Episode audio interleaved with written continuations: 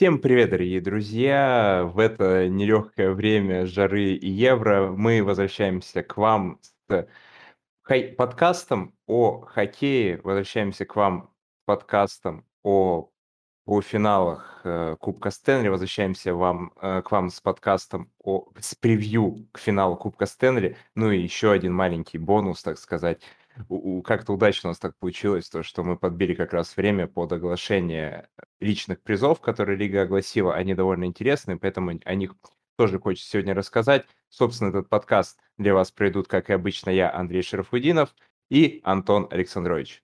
Добрейшего времени суток.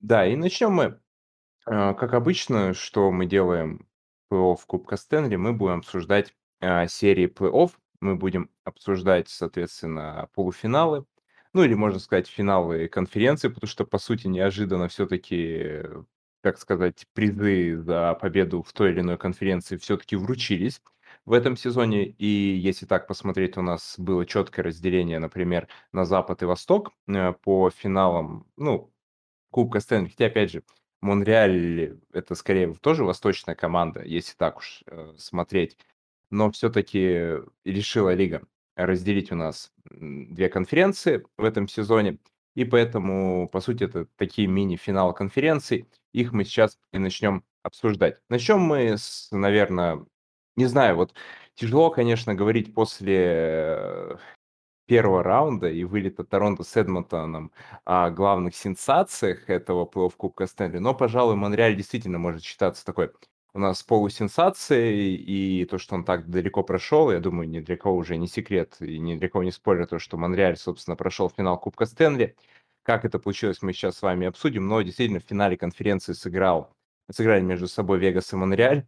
Я просто на, в прошлом подкасте, который записывал абсолютно больной, не знаю, в мою больную голову на тот момент простуженную, э, взбрела мысль, то, что Монреаль каким-то невероятным чудом может все-таки пройти Вегас, и неожиданно это у нас и произошло. Хотя, опять же, если так посмотреть, то а, серия складывалась абсолютно, так скажем, не под э, контролем Монреаля, если вот именно смотреть на сами матчи. Но в итоге 6 матчей, из них 4 победы Монреаля и всего 2 Вегаса. По сути, так же, как Вегас у нас прошел Колорадо, также Монреаль у нас отомстил, так сказать, за своих, не знаю, собратьев как-то будет неправильно сказать, но просто за команду, которую перед этим а, выбил Вегас.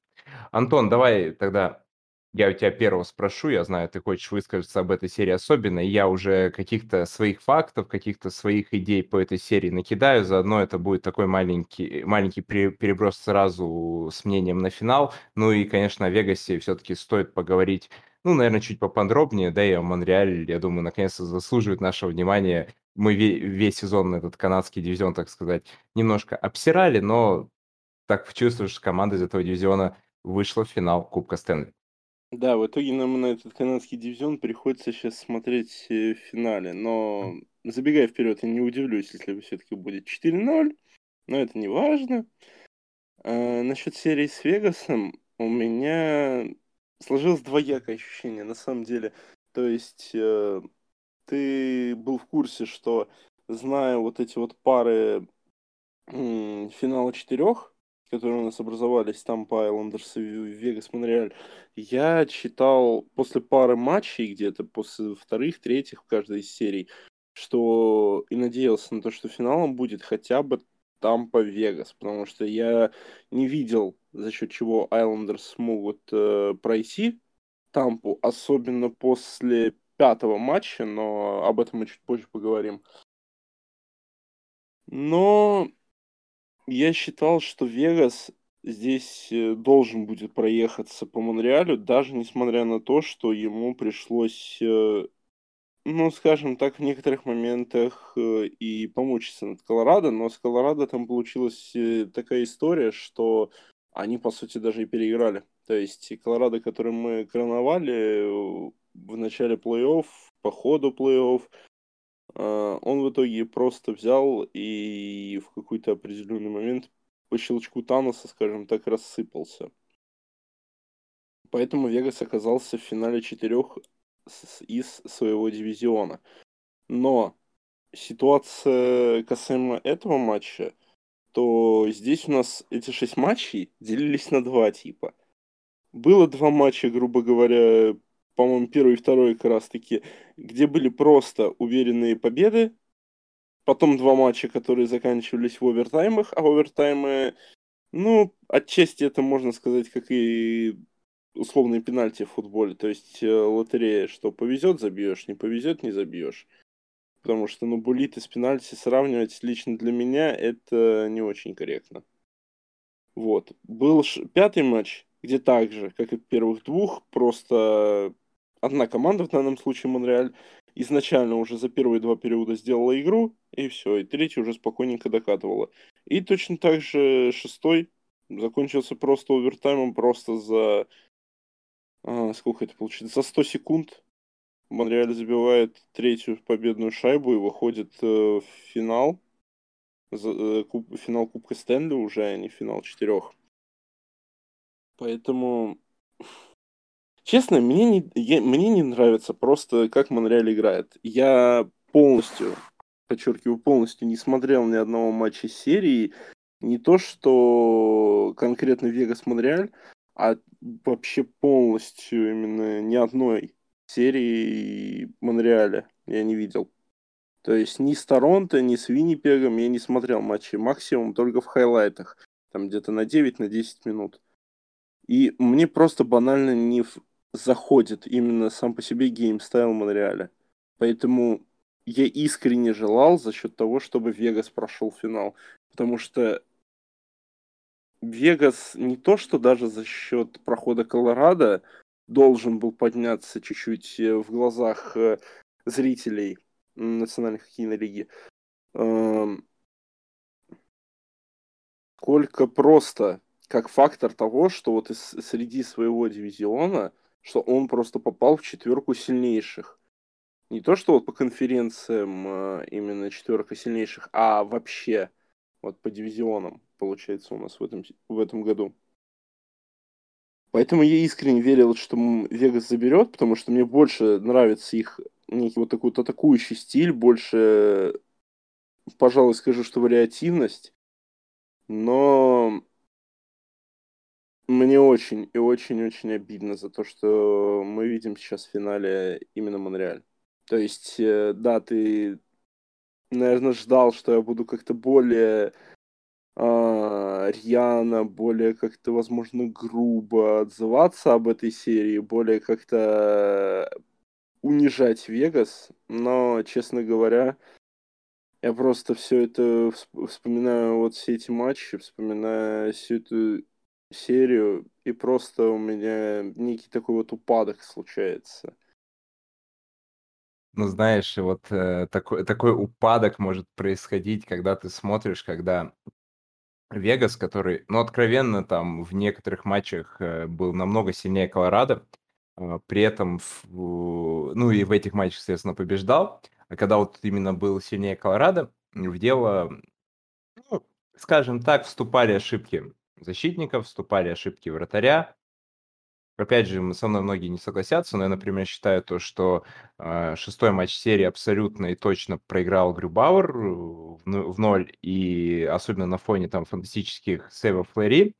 Это было заметно и на контрасте, ну, когда у вас счет 6-3, и ты можешь похвалить там вратаря Вегаса за невероятную игру, э, это показатель, то, что второй вратарь сыграл настолько ужасно, что даже при трех пропущенных шайбах Флери смотрится намного его сильнее. А вот когда именно попали на Монреаль, и опять же тот же, как у нас получается, третий матч, а, когда Вега спокойно, казалось бы, ведет все, ну, откровенно, так победе, скажем, да, да, ведет да. все к победе, казалось, ну, типа, окей, все сейчас будет нормально, Плери... минуты. Да, там... Причем Монреаль-то вообще даже не, особо-то ничего не создавал. То есть, ладно бы это была какая-то там серьезная ошибка, но Флери решил включить Самсонова из серии Вашингтона и Бостона и пропустить. Э, все, все дело потом ушло в овертайм, потом гол. И мне кажется, вот именно в этом матче серия а, как таковая переломилась. Ну, не не закончилось, потому что дальше всё-таки была победа "Вегаса", но Ну, в целом, уже да. То есть вот если смотреть по тому матчу, извини, что перебью, то д даже та же самая статистика бросков за основное время, именно подчеркну, 21 на 45. Сам понимаешь, чью пользу. Да, ну, то есть вот я вообще не понимаю. Вот, то есть вот, э, это очень тяжело понять, но вот серия в, э, вот именно в таких моментах, она ломается. Вот это просто нужно смотреть хоккей, понимаете, она ломается психологически в первую очередь, потому что команда, которая ведет реально игру, которая намного сильнее, чем соперник, ну, не намного, ладно, ну, посильнее, чем соперник, оно она просто понимает то, что там сзади у тя, условно, там не подстрахует вратарь. Уже начинают дрожать немножко ручки. Там какие-то моменты не реализовываются при твоем преимуществе, и ты уже в голове вот с этой мыслью начинаешь, а, так сказать, выходить, играть, пытаться что-то сделать, и у тя не получается. И, ну, посмотрите даже тот же, а, 4 матч. Если вы просто на него посмотрите, там по минимуму бросков, там, извините меня, Монреаль перебросал "Вегас", но "Вегас" выиграл. То есть Чтоб вы понимали, команда просто уже вышла на тот матч надломленной, но всё равно она выиграла, но вот это вот психологическое состояние, оно всё равно было видно. И когда Монреаль уже Ну побе Мгм. Ну, Что такое? слушай, извиняюсь опять, что Мгм. влезаю. Насчет психологического состояния, это я думаю, что мы щас тоже дальше чуть поговорим. Именно переход, э, 5-6 матч, э, 2 ф э, полуфинала. А, ну, хорошо, д ну, я То, что понял после про 8:0. Ну, я приведу, кстати, пример. Я уже много раз видел такие серии, которые подобным образом, э, имели подобные матчи и заканчивались по-разному абсолютно. Но действительно, вот психологически у нас "Вегас", по сути, сломался. Вот вот та ошибка- это, по сути, слом "Вегаса", как, опять же, как Вашингтон, вот Бостон. На мой взгляд, эти серии можно вот так сопоставить, потому что, конечно, тут не такая прям огромная разница в классе, как мне кажется, была у "Вегаса" и Монреаля. Всё-таки "Вегас", ну, реально покласснее. Но опять же, единственное, что действительно можно сказать, то что Керри Прайс опять выдает фантастический плей-офф, опять выдает фантастическую вот в матчах на вылет. Мы вспоминаем его фантастические игры за канадцев, там на олимпиадах. Не помню, вот играл он на Кубке мира или не играл, но это не так важно в целом. Главное- это всё равно его выступление на олимпиадах. Каждый раз это была просто абсолютная фантастика. И то есть мы понимаем то, что Керри Прайс именно в играх на вылет- это вратарь, который, э, делает результат, делает разницу. А Флери, безусловно, безусловно, который делал разницу в Питтсбурге, которого списали, потому что посчитали, что он не может делать разницу, но оказалось, в "Вегасе" он снова, а, переломил ситуацию в свою сторону. И мы опять же поговорим об этом чуть позже, когда будем обсуждать личные награды.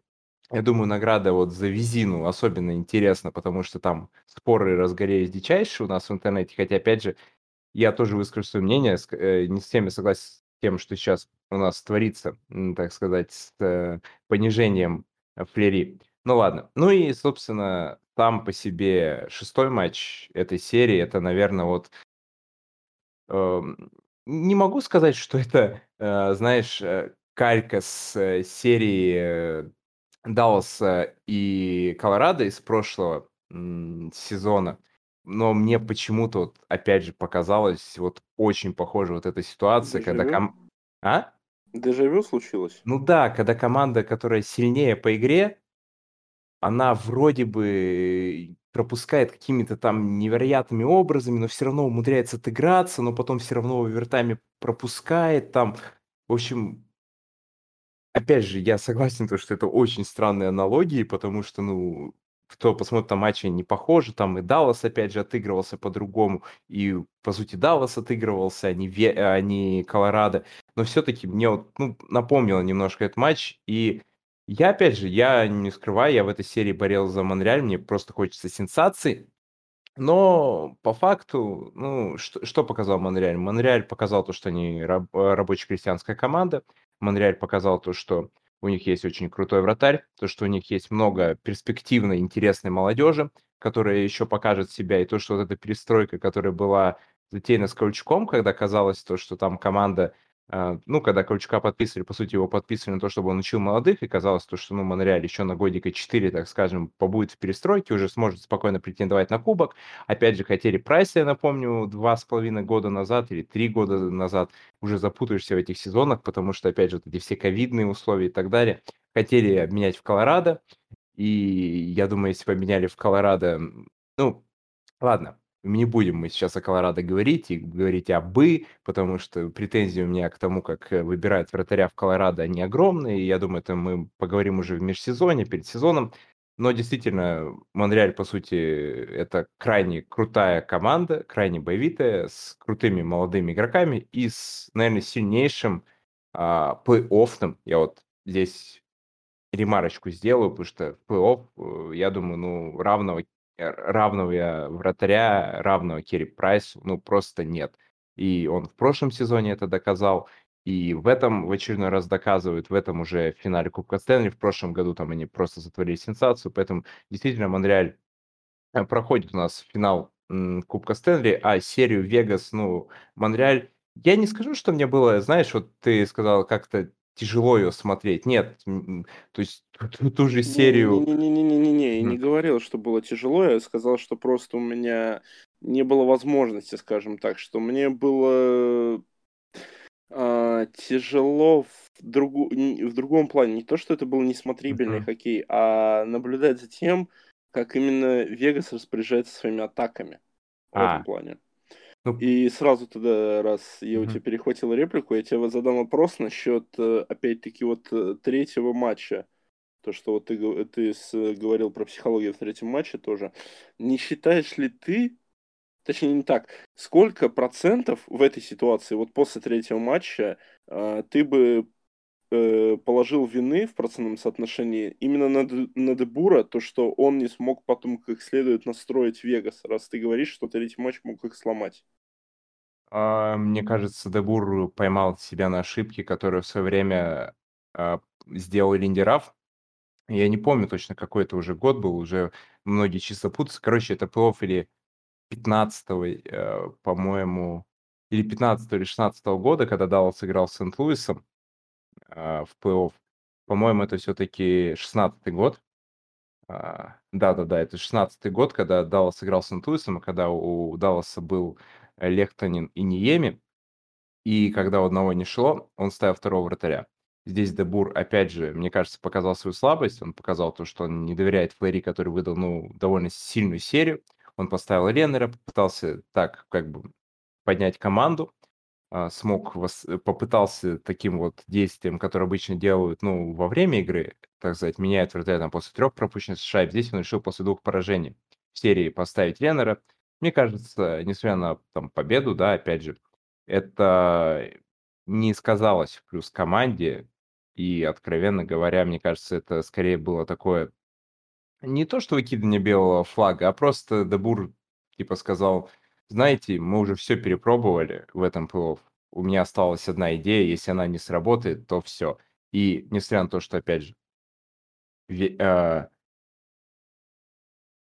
и несмотря на то, что, опять же, Вегас выиграл, психологически и по игре тот матч, конечно, был за Монреалем, и дальше по серии уже Монреаль закрыл, что и должен был делать. Опять же, я бы даже сказал, в этих пяти матчах, вот после третьего, он должен был закрывать серию спокойно, но получилось в шести, что тоже в целом, я думаю, заслуженно. И опять же, вот мы очень много говорили про слабые дивизионы, и получается, вот все-таки смотря на эту серию, оказывается, это у нас э, не канадский дивизион самый слабый в национальной хоккейной лиге был в этом сезоне. Ну ладно, это я уже... Я, это, об этом я скажу, когда мы будем личные награды обсуждать чуть позже. Антон, последний, у тебя есть что-нибудь добавить по этому, э, по этой серии, или будем уже переходить да, к Тампе, будем уже Олимпс? переходить, потому что, в принципе, я уже все высказал, тоже все, что считал нужным, тоже высказал, спросил, добавил. Ну, действительно, мон э, поздравляем канадских болельщиков. Впервые с 93 года Монреаль э, выходит в финал Кубка Стэнли. Впервые с 2011 года, 10 лет уже прошло канадская команда в финале Кубка Стэнли.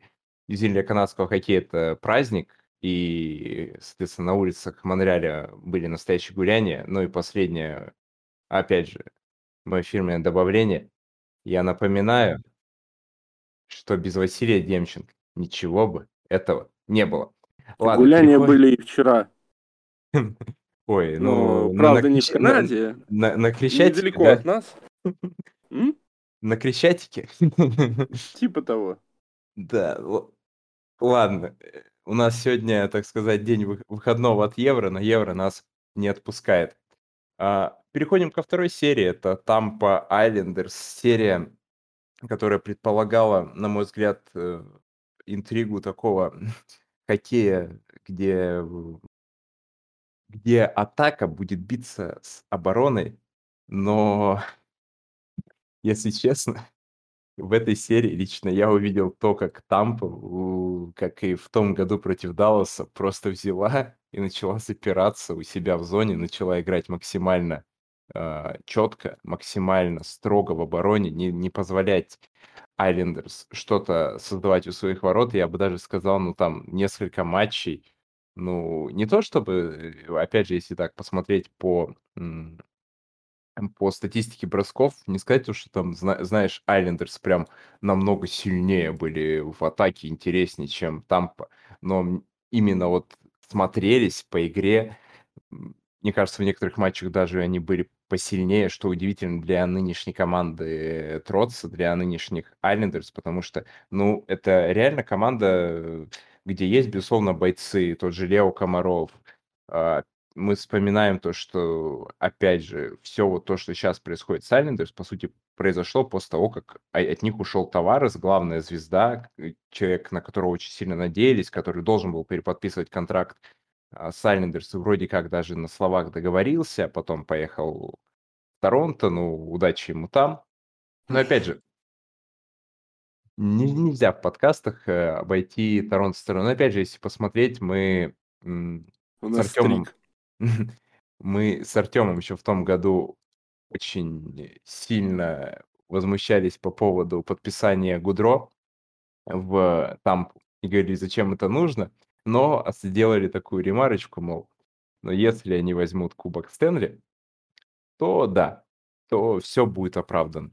И тем временем Гудро уже у нас забросил 5 шайб в этом плей-офф и забросил победную шайбу в седьмом матче этой серии.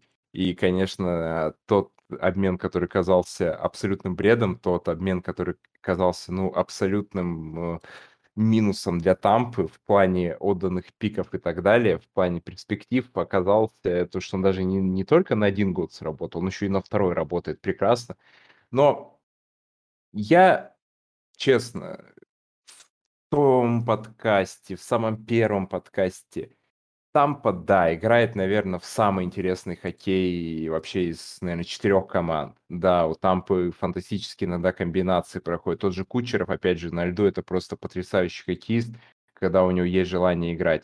Но, блин, вот эта вся история с потолком зарплат, ну, ну, ребята, ну, я не знаю, вот честно, я не могу болеть э, за команду, которая так серьезно нарушает, э, ну, опять же, все же по-честному вроде как, да? Ну, типа, окей, они нарушили там лимит, они нарушили, но это же есть в правилах, то, что так в теории сделать можно. Именно поэтому, так сказать, их э, они до сих пор играют. Но чисто с морально-этической точки зрения, если уж э, кидаться такими фразами, то мне просто не хочется вот за такую команду болеть, и это, наверное, все, что я могу сказать. У них сейчас вот, например, насколько я понимаю, превышение было в какой-то момент там чуть ли не до 12 миллионов доходило, вот это вот потолка зарплат, который, опять же, напоминаю то, что в ПО в Национальной хоккейной лиге превышение потолка зарплат не существует. То есть вы можете сколько угодно там писать всех хоккеистов и отправить их там, не знаю, а, на травму, якобы травму, и потом выпустить их в ПО. Оказалось, как оказалось, опять же, по этому сезону, все думали то, что ну так нельзя делать, но как оказалось по этому сезону в целом-то так сделать можно.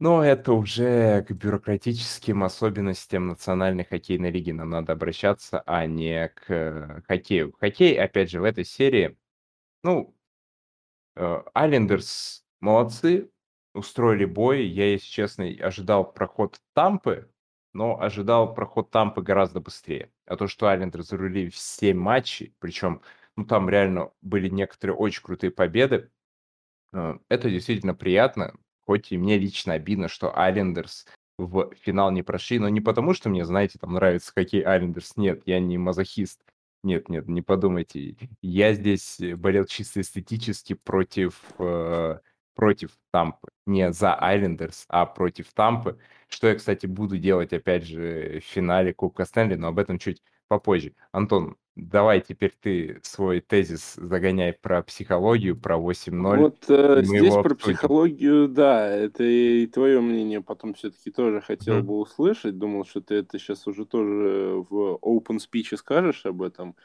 Но все-таки, откровенно говоря, я восторгаюсь немножко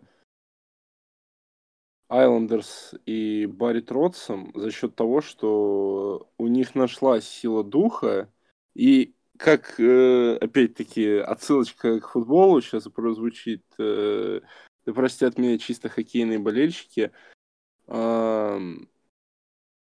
просто Айлендерс в этом шестом матче, получается, э, показали, так сказать, Диего Симеоне.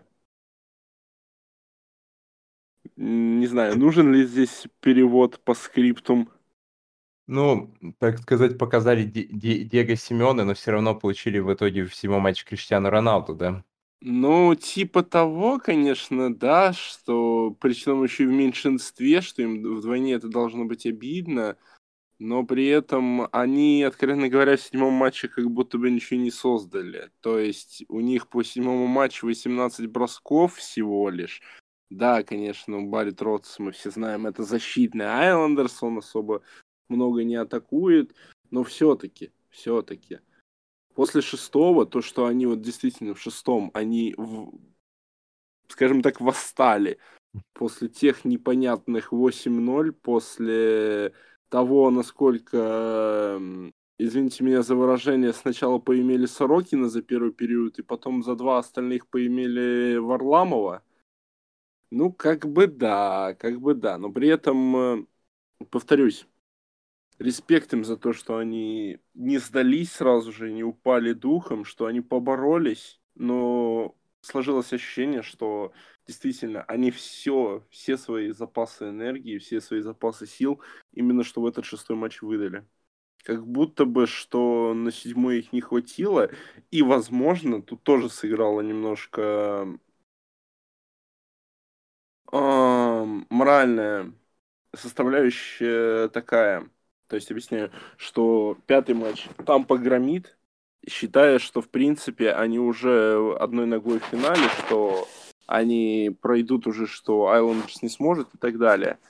И возможно, возможно, а, когда шестой матч взяли Айлендерс, они, они выложились опять-таки на максимум, как я уже сказал, но Тампа в этот момент, мне кажется, могла чуть подзадрожать. То есть эм, именно поэтому, что там и получился вот такой вот э, хоккей до одной шайбы. Буквально, по сути, можно так сказать, до единой ошибки.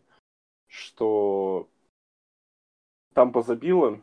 Я опять-таки сейчас могу путать. Но если что, вот ты меня поправишь, что, по-моему, так же, что в седьмом матче они потом подзакрылись немножко после этой забитой шайбы. Ну да, так скажем, они чуть-чуть Подсушивать стали. по- по- сбавили темп, скажем так. Но, опять же, мне кажется, вот это немного свойственно в целом Тампе. Э, по, мы по прошлому плей помним, как они вот подобным образом умудрялись с тем же Далласом, опять же, сыграть. И вот именно с Islanders, конечно, такого не помню. А, как, э, там, опять же, также Тампа прошла Islanders, чтобы выйти в финал Кубка Стэнли. Сейчас я И, тебе скажу. А, ну и про то, что 4-2. собрать 4-2, да, вот То есть они первый матч тогда вот тоже 8-2 они сыграли тогда. Мгм. И у них было именно что в итоге 2-0. После домашних матчей Islanders счет был 3-1. грубо говоря, и в итоге они потом по гостевому забрали пятый-шестой. Да, ну, с- ну вот, кстати, знаешь, еще вот, мне кажется, рейтинги и, в принципе, интерес к этому плей Кубка Стэнли не такой большой, потому что мы опять видим повторение, по сути, финала конференции прошлого года между Тампой и Айлендерс. А когда такое происходит, это не самое интересное событие, и поэтому людям... Знаешь, э, возможно, я сейчас э, как-то неправильно Мгм. выражусь, но в прошлом году Айлендерс э, чуть более явно, мне кажется, выстрелили, и от них э, на них хотелось смотреть, то есть за них хотелось болеть, потому что они как бы считали, не считались, я думаю, что э, одними из фаворитов и теми, что они смогут пройти в полуфинал, потому что, сам понимаешь, они сначала в плей-ине играли Мгм. против Флориды, конечно, но все равно, и потом они в Вашингтон проходят 4-1, и еще 7 матчей играют с Филадельфией. Ну, ты хочешь сказать, то, что они были большим андердогом, чем сейчас? Сейчас все-таки можно было представить... Сейчас Аль- уже просто да, что здесь, мне кажется, работает э, такой эффект, знаешь, когда вот первый сезон команда вот как-то выстреливает, и на следующий сезон у болельщиков, соответственно, и у простых зрителей, мне кажется, на нее, соответственно, возрастают ожидания. Ну, знаешь, я могу тебе сразу же бахнуть тогда тоже пример из футбола. Э- Это к- как таковая Исландия своего времени. То есть мы помним, как они нереально там разбомбили на Евро-2016, как там за них многие болели. А потом мы вспоминаем, как они вышли на чемпионат мира 2018 года, как в группе сыграли в ничью с Аргентиной, когда Месси пенальти не забил. Но в итоге, где сейчас Исландия, и уже на чемпионате мира за них как бы не так яростно болели, и уже появились такие, а, так скажем, хейтеры сборной Исландии Ну, и их стиля. Что-то подобное ты хочешь сказать. То есть, когда ты перестаешь быть таким андердогом, и к тебе привыкают, у тебя вызывает эта команда меньше желания за себя переживать, и она вызывает у тебя меньше интерес, потому что, ну, ты, в принципе, можешь ожидать, то, что команда хорошо выступит. ну да, да, да. То есть э, Исландия, конечно, там э, понятное дело, что они вот так выстрелили, но там вот у них, эм, мне кажется, просто был именно, как бы это выразиться-то правильно, однократный запал. Вот. М. То есть э, тут это сравнивать, я не думаю, что корректно, потому что, сам понимаешь, тут у нас проходит э, год с небольшим перерывом, а там, кроме товарников и каких-либо отборочных на турниры также, там вот между этими крупными турнирами проходит два года. То есть, соответственно, там более вероятно смена поколения, чем э, в том же самом клубном футболе, либо же хоккее, что большие какие-то перестройки. Ну да, кстати, ну, можно так сказать. Потому что действительно часто, то есть команда андердог в хоккее, и ее реально может хватить на 3-4 сезончика нормальной игры, и мы на том же а, Лос-Анджелесе вспоминаем, который вскочил там с восьмого места, залетел там и выиграл Кубок Стэнли, и потом держался еще долго в элите, там играл в финале конференции с Чикаго, потом снова играл Кубок. Действительно, К тому действительно, вот. же, М? также вот извиняюсь, что перебью тебя еще раз. Я залез все-таки, ты меня вынудил, я залез в эту группу посмотреть, вспомнить, что там было в группе у исландцев на 18 году на чемпионате мира. Там же, во-первых, у них в группе были как бы финалисты с обладателем золотого мяча. А, а, да, они же с хорватами. к- Они, Хорваты, у хорватов тогда 9 очков было. да, хор- хорваты тогда 3-0, по разгромили Аргентину, сколько я помню, там без шансов было. Вот, у хорва- хорватов было 9 очков, у них была ничья с Аргентиной и поражение Нигерии, получается. Да, а, а, точно, там Марадона еще ныне покойный и радовался голам Месси, точно. Я прям, я- ну, на удивление, эту группу прям хорошо помню. Хорошая была группа. Опять же, э, можно сказать, настоящая группа смерти, а не как сейчас рисуют на Евро, якобы группы смерти. Но это вы, я думаю, слышите на футбольных подкастах, тем более о сборной Англии у нас и о сборной Украины подкасты пишутся. Вы можете прослушать, опять же, в нашей ленте. Но перейдем обратно, я думаю, уже к Тампе Айлендерс. Э, Последнее, это, наверное, не знаю, вот тяжело, потому что мы сейчас еще будем обсуждать личные награды. А, Вот противостояние Василевского и... Господи, забыл Варламова? Варламова, да, вылетел из головы просто. А, ты вот считаешь, что, что Василевский прям настолько сильнее Варламова, и вот реально за счет него Тампа прошла дальше? Или все-таки, ну, реально, я сегодня, по-моему, читал, Ферри сказал то, что... а, или не Ферри, но там, опять же, бытует мнение, то, что Василевский так хорош в Тампе, потому что у него просто партнеры намного круче. А тот же Флори, тот же Варламов, там, э, исключаю. условно, они типа та- такие же крутые, как Василевский, но у них, э, так сказать, послабее их партнеры.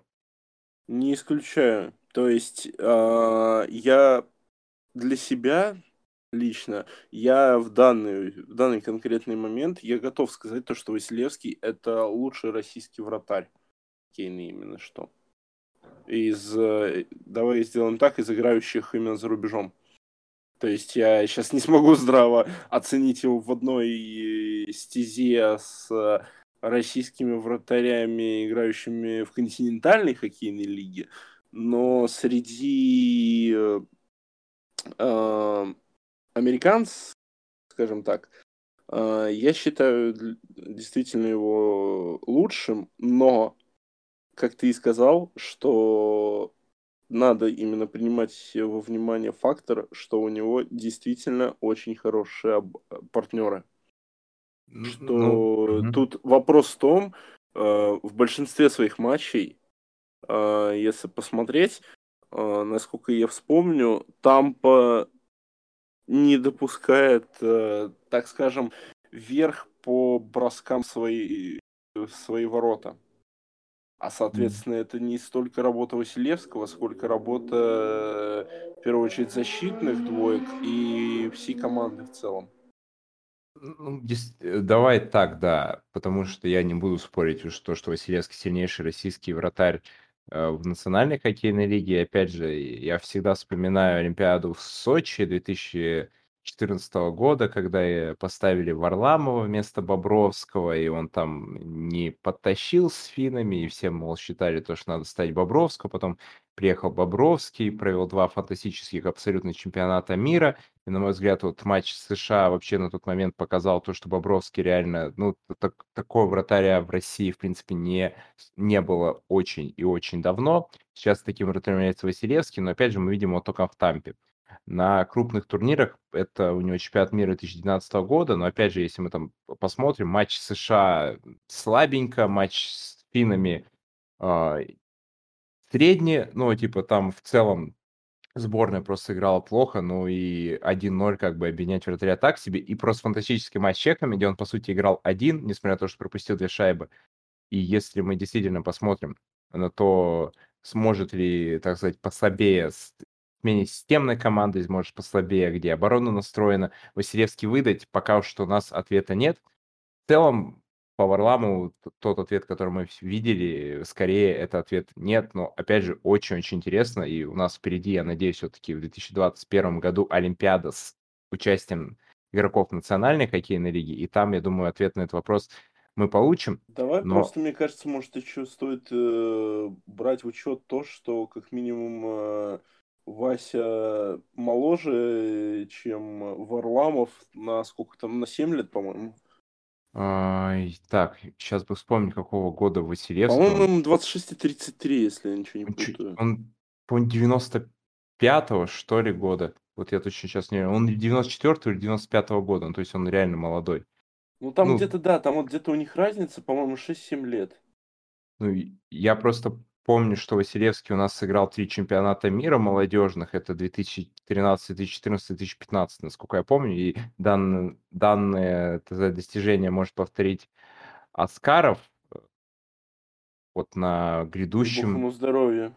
ну, кстати, да, да, и на, на грядущем еще через год, потому что мы вот недавно исполнилось 18, кстати, счастье в семейной жизни, он там не- недавно женился, Отцом поэтому... стал? Нет, женился, ему 18 исполнилось две недели назад, и он ну сразу женился. Ладно, не будем это обсуждать, это очень странная тема. Да, но в любом случае Василевский сейчас очень крут и реально на горизонте из таких потенциально, кто может вот на его уровень выйти, это, конечно, Аскаров. но посмотрим, ему хотя бы в СКА надо начать играть на постоянной основе. О, удачи ему. Там же мы, ж- мы же там подписали Юхансона, удачи ему. Да, да. Поэтому я не знаю, но там еще и Самонов остается основной вратарь якобы сборной России, хотя к этому у меня есть вопросы. Ну, в Ну, целом, не ути только у тебя, мы не об этом. да, мы не об этом. Ладно, мы на вратарскую тему очень много, потому что действительно, ну, по сути, вот эта серия из интересного, опять же, для вот э, зрителей, я думаю, не только из России, в принципе, постсоветского пространства, именно противостоянием вратарей, потому что два российских вратаря, возможно, еще там э, не только против Варламова, но и против Сорокина, да, Василевский, это действительно то, что заставляло прильнуть к экранам для просмотра этого, этой серии. Хотя, опять же, очень странный выбор э, того же Матч ТВ, э, который показывал все матчи серии Вегаса и Монреаля, не показал ни одного Тампа и Айлендерс, хотя, ладно, это Матч ТВ, это Матч ТВ, их обсуждать мы не будем. Мы будем обсуждать сейчас, э, как раз вот перейдем, я думаю, к обсуждению наград. э, Лучшие у Финал мы нас... не будем прогнозы делать на финал, Э, или ты после, хочешь после, оставить на После, вишенкой? после. Мы как раз вот обсудим Вишенкой. это все и закончим уже прогнозами на финал, я думаю. Так будет более правильно, потому что, ну, это в самом конце должно быть по-быстренькому. Сегодня, э, собственно, обсуждать, я думаю, нам стоит э, то, что огласили вот буквально сегодня. Это лучший новичок, лучший защитник, лучший вратарь, ну и MVP, в принципе, сезона, он же лучший нападающий. А, Антон, я предлагаю тебе выбрать, э, кого первым мы будем обсуждать и какую номинацию, соответственно, ты хочешь высказаться в первую очередь. Слушай, в принципе, и- э, смотри, эм, ты сказал еще раз вратарь, MVP сезона, новичок, как, э, И Кто там защитник, сказал, да. защитник? Защитник. Ну, ну, тоже сегодня озвучили, да. Ну да, да, да, это я понял. А, да слушай, в целом, если вот я готов здесь и попробовать в целом вот как-то, чтобы без персоналей, потому что, ну вот за исключением защитника разве что, то есть у меня вообще никаких вопросов нету. Как бы да, ты говорил, что вот у нас э, вопросы по везению есть, но если так смотреть, э, давай ладно, начнем просто с Артроса тогда, с MVP, что, ну, Конор Макдэвид. Харта, Харта, Харта, трофи, Артрос это просто лучший А. бомбардир. Ну, в целом, это как бы одно и то же в этом году, но это Харт трофи все-таки название. Ну, Харт, окей. Макдэвид, э, Маккинон и Мэтьюс. Что тут говорить? Мэтьюс и Макдэвид это э, два столба, два первых номера в своих командах, то есть в Эдмонтоне и в Торонто, естественно. И Маккинон, ну, я, пожалуй, тоже готов сказать, что Маккинон это один из, э, также, ну, понятное дело, один из лидеров Эваланш. Ну и в целом э, э, все ма- матчи Колорадо, на которых я попадал, то есть он мне доставлял удовольствие, его игра. Ну и плюс как-никак 8, 8 лет уже, то есть восьмой год он, восьмой сезон, или восьмой год, не- неважно, короче, с 13 года, то, что раз человек вроде как играет за Колорадо, никуда особо не сваливает, поэтому преданный лидер. Ну, стоит единственное отметить то, что действительно у него до переподписания контракта были довольно средненькие сезоны, именно поэтому у него такой, такой полумостик, полуслабенький контракт был подписан. Но я бы, знаешь, вот я с тобой полностью согласен насчет всего практически то, что, ну, это практически без вопросов, но вот интересно мне больше то, что, во-первых, опять же, мы смотрим Макдэвид Мэтьюс, это канадский дивизион, Маккинон это западный у нас называется, да, он западный дивизион, это довольно слабые дивизионы, на котором в целом можно было набивать себе статистику, но все-таки показатель, когда тебе отдают а, из 100 голосовавших 100 первое место, это все-таки действительно очень крутой показатель. И я прям посмотрел, последний раз э, Вейн Грецкий получал 100 из 100 голосов, ну, по первому месту, понятное дело.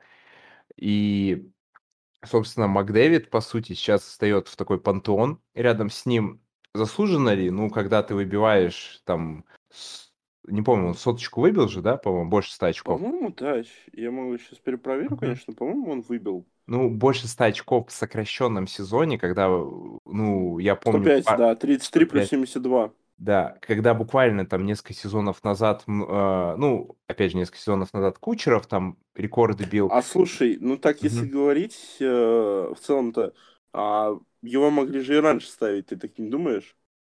Могли, могли. Потому что, если так посмотреть, 16-17 ровно сотка, 17-18 108, 18-19 116, 19-20 97. Ну, тут ну, опять же, прошлый сезон мы, э, за скобки, потому что он Окей, был окей, окей. недоигран, да. 18-19 тот же самый. 70 во этот а, не, ну да, больше игр получается. То есть вот, он за 56 выбивает 105, и при этом, э, до этого, то, что я называл, первые 2 сезона вось за 82 100 и 108, Мгм. и за 78 116 он выбивает. Ну, абсолютно, конечно, сумасшедший показатель, но но опять же, вот мы обсудили 3 у нас, э, 3 участника, так сказать, 3 номинанта на это звание, и все 2 закончили в первом раунде плей-офф, а еще один закончил во втором раунде плей-офф. Но опять же, это награды за сезон, Регулярку. за регулярку, да, за регулярный сезон. Думаю, еще одно пра практически без, а ну, номинация, так скажем, без вопросов, которые практически все понимали, чем она закончится. Это Calder Trophy, Кирилл Капризов, э, лучший новичок сезона. Забавно, кстати, еще одна вещь. э, Два 97-х номера у нас получают, соответственно, награды MVP сезона и лучшего новичка сезона. Это неудивительно, потому что они оба 97-го года. В хоккее принято брать, ну, топовым игрокам номер а, тот, ну, год их рождения, тот же Кузнецов сразу вспоминается, да, у нас тот же Кросби вспоминается, и это в целом нормально для них. Ну, что сказать по Кириллу Капризову? Опять же, если бы э, Робертсон из Далласа, мне кажется, чуть пораньше стартанул, чуть пораньше ему доверились, он мог бы побороться за это, но э, так получилось то, что Капризов играл в более слабом дивизионе, его команда все-таки вышла в плей-офф, Даллас в плей-офф не вышел, и так далее и тому подобное. Я думаю, без вопросов, Кирилл лучший Ну новичок ты этого сезона, но, опять ты же, опять тут пытаешься списать все на дивизион, правильно да, понимаю? ну потому что, опять же, я уже об этом говорил сто раз, но я вот Он хочу провалится в следующем сезоне, Я хочу помним. посмотреть, да, на Кирилла и на Миннесоту в целом в следующем сезоне. Я надеюсь, он будет нормальный. Я Ну, я надеюсь считаю то, что как бы возможно, возможно, ты сейчас его проклянешь, как у нас обычно этим занимается Артем Денисов в своих статьях, негласно говоря. То, что пишет о ком-то, и потом этот игрок, э, с ним что-то происходит, либо он э, перестает как-то, скажем так, отличаться голевыми действиями, либо, не дай бог, еще получать травмы какие-то. Или просто не переходит в ЦСКА, хотя был согласован одногодичный контракт. Но это моя Так личная точно. боль. Так точно, да. Э, Но здесь, ну, сам посуди, и, конечно, да-да-да, ты сейчас опять же тоже скажешь про слабость дивизиона, но типа за 55 игр 51 очко, как бы по очку, плю, почти по очку за игру в своем первом сезоне в Национальной хоккейной лиге, это заслуживает, э, наверное, все-таки, да, заслуживает аплодисментов. Ну, это, безус это, безусловно, Колдер, я спорить не буду, но, опять же, не спешите, так сказать, Он шапкой за Он еще настроением. пока не далек от Макдэвида. Ждать от него чего-то великого бессмысленно будет. Я Особенно... я ну да. Окей, давай вот так вот. Давай тогда вот сразу сейчас этот вопрос закроем Мгм. с Капризовым э, до начала, до середины следующего сезона. Твой прогноз на то, сколько он сделает очков, если без травм?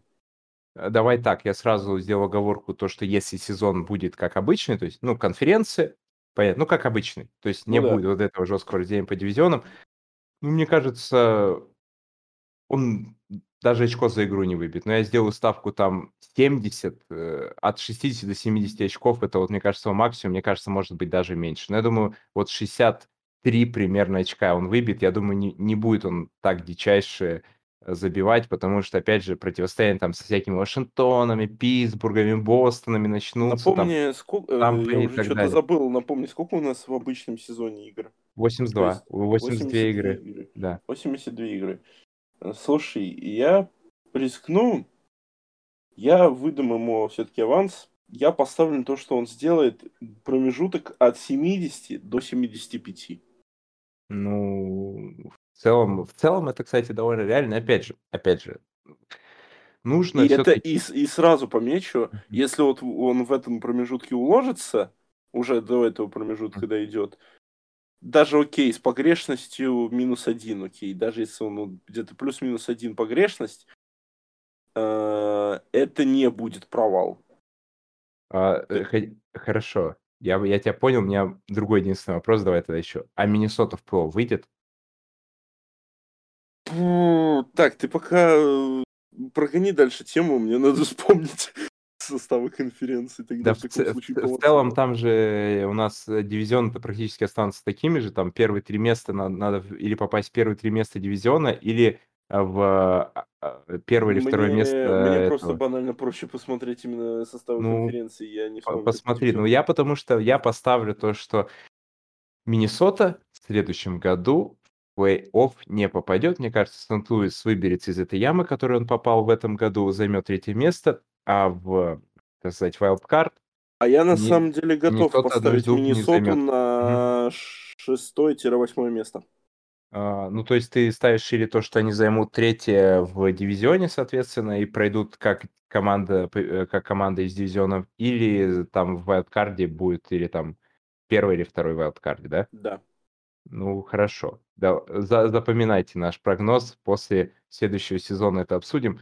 А, И дальше, наверное, давай вратаря мы оставим сейчас быстренько, просто очень быстро по защитнику, потому что я думаю, там говорить прям по минимуму, хотя это самое такое близкое голосование, насколько я... Ну, хотя как близко? Вратарь тоже близкий, ну ладно. Адам Фокс, лучший защитник сезона.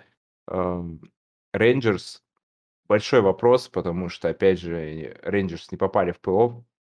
У Рейнджерс были огромные а, проблемы в обороне в этом сезоне, ну, откровенно. Там Шестеркин пахал просто только в путь, и он лучший защитник. Ну, опять же, я думаю, это по очкам, по вот этому всему, по статистике практически вручается, потому что у нас Адам Фокс, дальше Кейл Макар и Виктор Хедман. Обсуждать, наверное, вот тут э, по поводу защитников, ну, можно по нему. Фокс действительно очень-очень круто играл в Рейнджерс. А, после, хочу почему-то сказать, э, Ди Натали, забыл, как э, защитника Рейнджерс, которого выгнали практически в начале сезона, честно. А, Потому что э, не, не вспомню, ну ладно. Дианджело, Дианджело, вспомнил, Дианджело. А. Ди- Дианджело выгнали в начале сезона. По сути, остался там единственный более-менее нормальный защитник Адам Фокс. Он, собственно, на себя взял лавры лидерства. Макар, мне показалось, в этом сезоне сыграл не прям настолько великолепно, как э, в том же прошлом. Ну и Хедман по привычке сюда еще попал, чтобы, так сказать, ну, там совсем уж не огорчать. У тебя есть что добавить по защитнику или уже будем обсуждать реально вратаря, где есть какие-то споры? В целом, в целом, э, добавить как бы нечего. Ну, разве что, ну, действительно, как бы мне странно, что выдают игроку, чья команда не попала даже в плей-офф. Но, с другой стороны, тоже, что вот э, 42 передачи выдать э, за сезон, в целом это вполне себе хорошо, с учетом того, что начинал же, вот как ты вот ты говоришь, что он начинал не главным действующим лицом в защите. Или Ну. Дианджело вы- выгнали до начала сезона, Не, не, он играл в сезоне, он отправлял эти...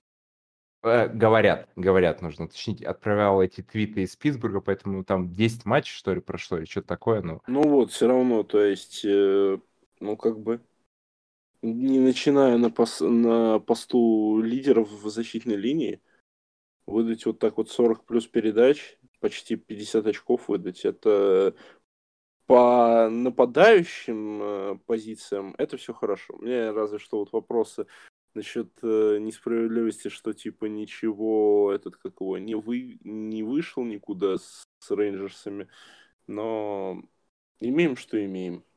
Опять же, я здесь, наоборот, скажу то, что в этой ситуации дивизион был очень трудный. И, собственно... Да, да, да. Ну, это да, это стоит об Ну, этом ну там. Питтсбург, Бостон, э, Вашингтон, Питтсбург, э, Айлендерс. Айлендерс. И все, это высший Рейнджерс. Ну, представьте условных Рейнджерс э, в матче с, там, Сент-Луисом за четвертое место на, на Западе. Я думаю, Рейнджерс бы вообще с удовольствием бы какой-нибудь зап- западный дивизион бы отправились, с удовольствием бы там поиграли. Ладно, последнее это у нас голосование за лучшего вратаря сезона, и тут у нас просто феноменальная борьба развернулась между Марком Андре Флори и Андреем Василевским. А, разделила их э, прям вообще минимум голосов, э, меньше 10, де- 9 голосов их, э, ну, 9 баллов их разделила, если быть точными. А, Фантастический абсолютно сезон очередной Василевского. Флори, опять же, с Вегасом там занял второе место в регулярке после Колорадо. Вот не отдавать Василевскому второй год подряд визину, с учетом того, что он может выиграть Кубок Стэнли, то, что он попал в э, шестерку, ну, лучшую команду, лучше, лу- пя- пять лучших, э, да, ну, символическую сборную, да, регулярки. Не, абсолютно, я, я вот считаю то, что в целом по делу, потому что, опять же, к Василевскому есть вопросы по регулярке были, и очень много матчей он сыграл не на свой максимальный уровень, да, и в дивизионе-то, э, прям уж скажем, они не выступили феноменально, заняли всего лишь третье место, то есть там и Флорида их обогнала, и Каролина, а Вегас, по сути, ну, по очкам они, опять же, вторые в лиге. Их обогнал только Колорадо, который, по-моему, только за счет э, э, большего количества побед в основное время обогнал Вегас в таблице. Ну третье место Филипп Грюбауэр, это вообще смешно, я считаю, это вообще вратарь уровня континентальной хоккейной лиги, условно, если бы он оказался в моем любимом тракторе, я бы даже расстроился, потому что, на мой взгляд, есть вратари, которые намного сильнее его, но ладно, ладно, я считаю то, целом Павел Франсоус, который, э, к сожалению, в этом сезоне был на травме, и после того, что я видел от э, Грюбауэра в плей-офф, я думаю, то, что Павел Франсоус, если он покажет свой реально максимальный уровень, и если Грюбауэра переподпишут, то он вполне в следующем сезоне может даже присесть на скамейку. В общем, Нормально, понимаю, ты как- сейчас, нормально, ты сейчас, извините за выражение, подобоссал человека. ну, я не считаю то, что это вратарь вообще должен быть в списке лучших вратарей сезона, где, например, отсутствует тот же Игорь Шестеркин, который, на мой взгляд, опять же, выдал довольно сильный сезон. Окей, у меня к тебе тогда сейчас сразу два вопроса. Э, Не напомнишь ли мне, пожалуйста, кто в прошлом году взял визину тогда? А, Э, Херебак. Херебак, да.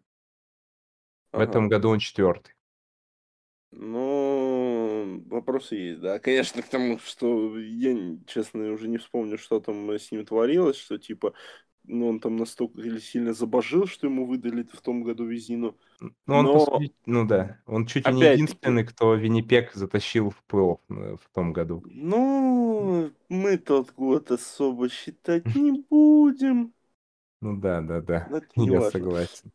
Так вот, э, как бы то же самое, что мы вот обсуждали, по сути, с тобой буквально вот э, пару минут назад, скажем так, в противостоянии Василевского и Варламова. То есть э, сюда я готов перенести тот же тезис, что Василевский вратарь отличный прямо, но у него действительно очень и очень крепкая э, линия обороны, очень качественная. И в связи с этим э, ему, скажем так, э, в некоторых моментах проще выполнять свою работу, в отличие от того же Флори. То есть э, у того же Флори работы больше в разы, чем у Васи. Ну и опять же, это С опять одной же, стороны, да, да, да, Да, тут может сейчас включиться тезис насчет того, что Вася сейчас идет уже на второй подряд э, Стэнли, Флори вылетел э, в полуфинале, то есть как бы тут у нас должно было быть противостояние, где должен был на самом деле выявляться победитель, но, увы и ах, тут вмешался Монреаль. да, и Поэт- Керри Прайс, которого даже в списке лучших пяти вратарей нету. Ну, плей-офф, опять же, здесь не награды за регулярку, да. Ну И вот, это- и все равно. Э, То есть я не особо считаю то, что Флори получил визину незаслуженно.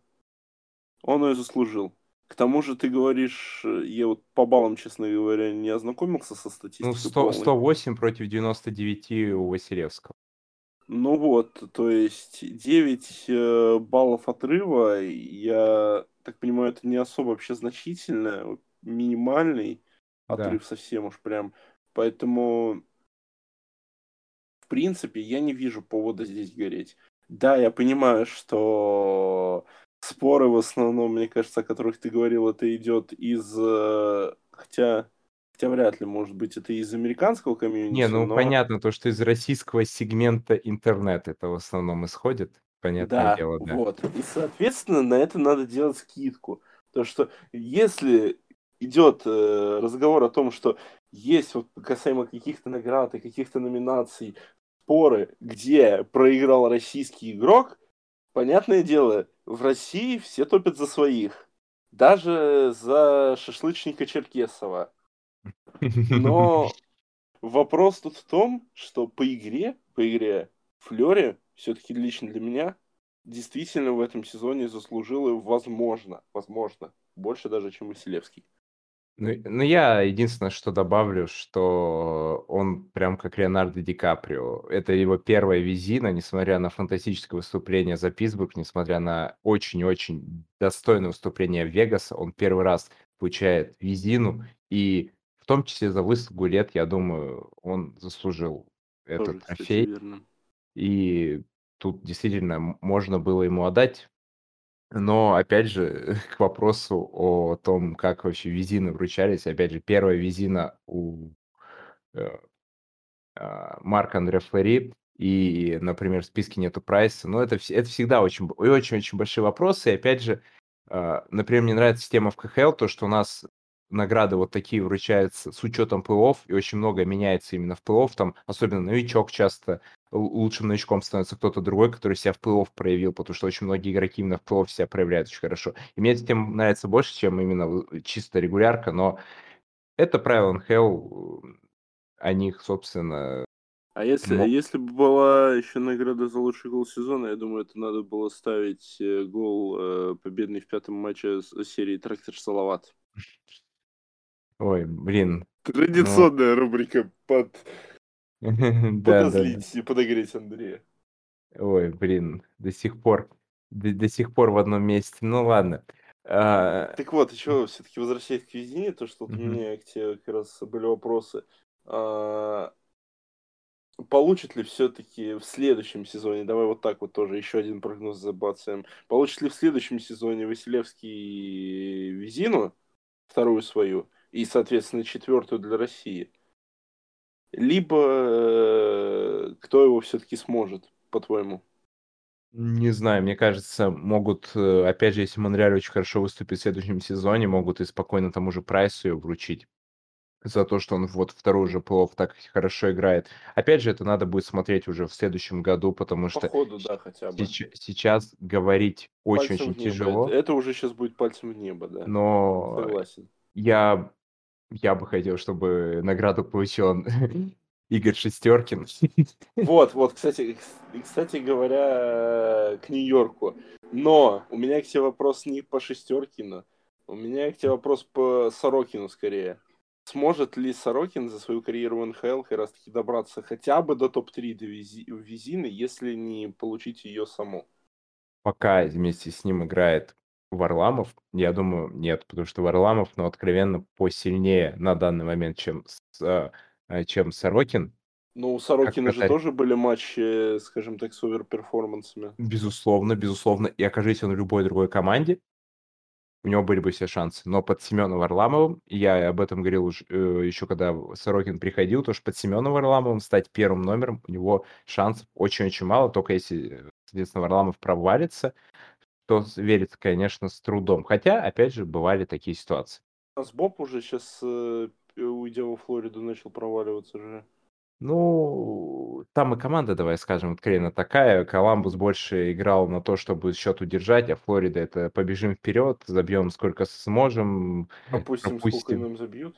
Да, да, мож- э, пропустим столько, сколько Бобровский, соответственно, сможет вытащить не берущихся шайб. Не-не-не, Минус, пропустим столько, минус. сколько нам кинут.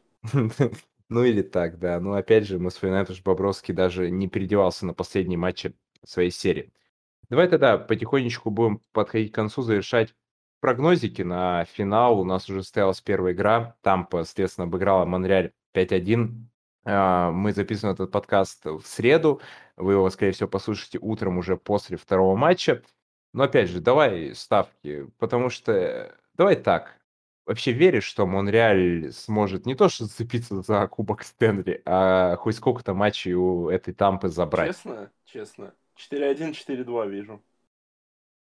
Ну вот, я, пожалуй, с тобой действительно соглашусь. Я очень не хочу, чтобы Тампа забирала второй Кубок Стэнли, особенно таким путем. А вообще, вообще, ну. это будет очень интересный год, если вот э, сейчас вот у нас можно провести, думаю, что у нас есть, я передам сейчас попутно с этой аналогией привет э, своему горячо, в кавычках, любимому и дорогому братишке Денису Шутову. А, я хочу провести ан- аналогию с текущим э, финалом конференции на Востоке в НБА. То есть там у нас сыграют э, Милоки против Атланты. Думаю, что если вы слушаете подкасты э, Вилата и э, Прошуты, то вы, соответственно, понимаете, о чем речь. Э, суть в том, что изначально, изначально э, здесь вот тоже можно назвать, что Милоки это как Тампа, а Атланта это как Монреаль.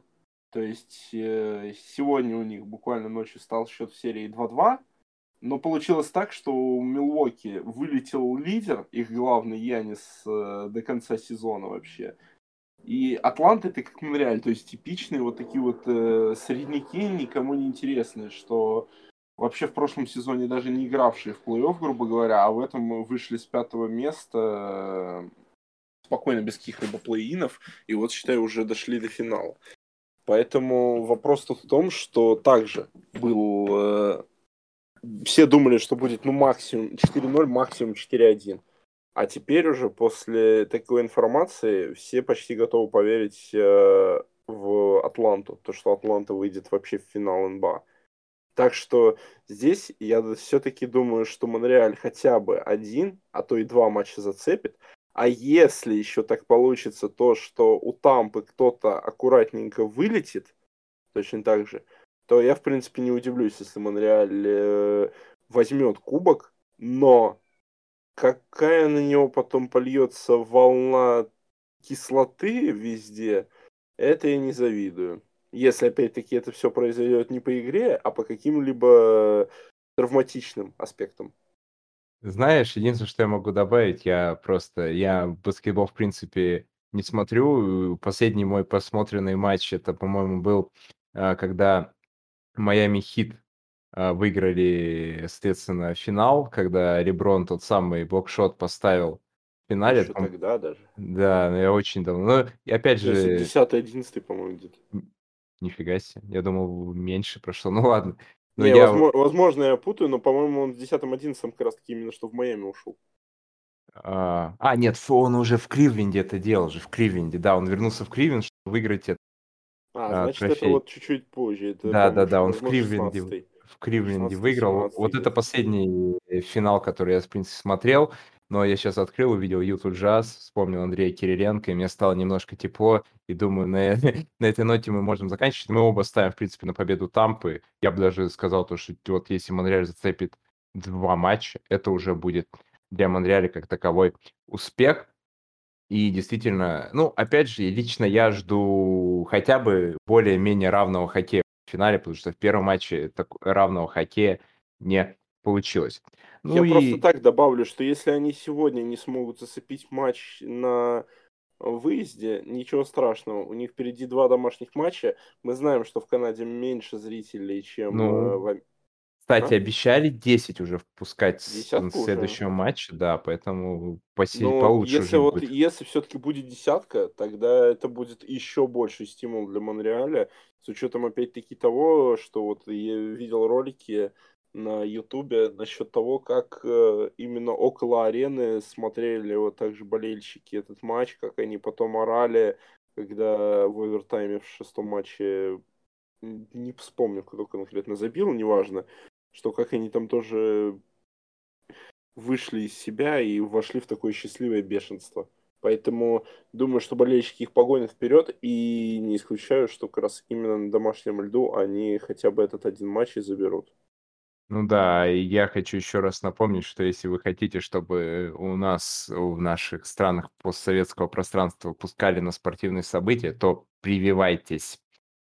Да, включил я немножко и за теперь был не только со стороны ленты о баскетболе, но и со стороны ленты о кино. Э, кто знает, тот поймет. Ну а с вами а, были Андрей Шарафудинов, Антон Александрович. Любите хоккей, любите спорт, будьте счастливы.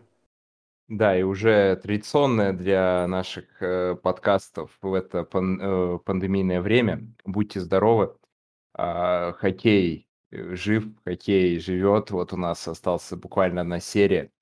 После нее мы с вами еще раз увидимся, э, пообщаемся о, в принципе, я думаю, про национальной хоккейной лиге, обсудим сам финал и уже будем потихонечку заканчивать уже с этим сезоном, который, опять же, получается очень-очень тяжелым. Да, из-за пандемии и, конечно, смотреть хоккей. Ну, вот если вы хотите, то я, например, уже дописываю этот подкаст 1 июля и смотреть хоккей в июле. Ну, удовольствие, честно говоря, непривычно, Я непривычно. тебя, давай я тебя с другой стороны порадую. Ты смотришь сейчас хоккей в июле, а при этом представь, через два месяца всего лишь у тебя Ой, будет уже родной челябинский хоккей. ой, я, я жду, не... ос- особенно, знаешь, особенно когда за окном плюс 37, и ты думаешь, как хорошо на арене, в, э, где лед. Ой, это Как я тебя действительно понимаю. очень и очень приятно. Ну, ну что ж, друзья, пока-пока, э, услышимся, увидимся уже, когда, собственно, обладатель Кубка Стэнли станет известен. Хочется верить, конечно, то, что это будет новый обладатель Кубка Стэнли, но верится Не, с трудом. не, смотри, Мгм. последняя мысль. Если это все-таки будет Монреаль, как же в следующем подкасте будет больно Торонто? Знаешь, если, давай так, нашим зрителям, если Монреаль станет, выиграет Кубок Стэнли, то следующий подкаст начнется с Марсельеза. Вот, вот Я вот такой вот у нас э, э, ре- ревью-превью финала Кубка Стэнли. Пока-пока.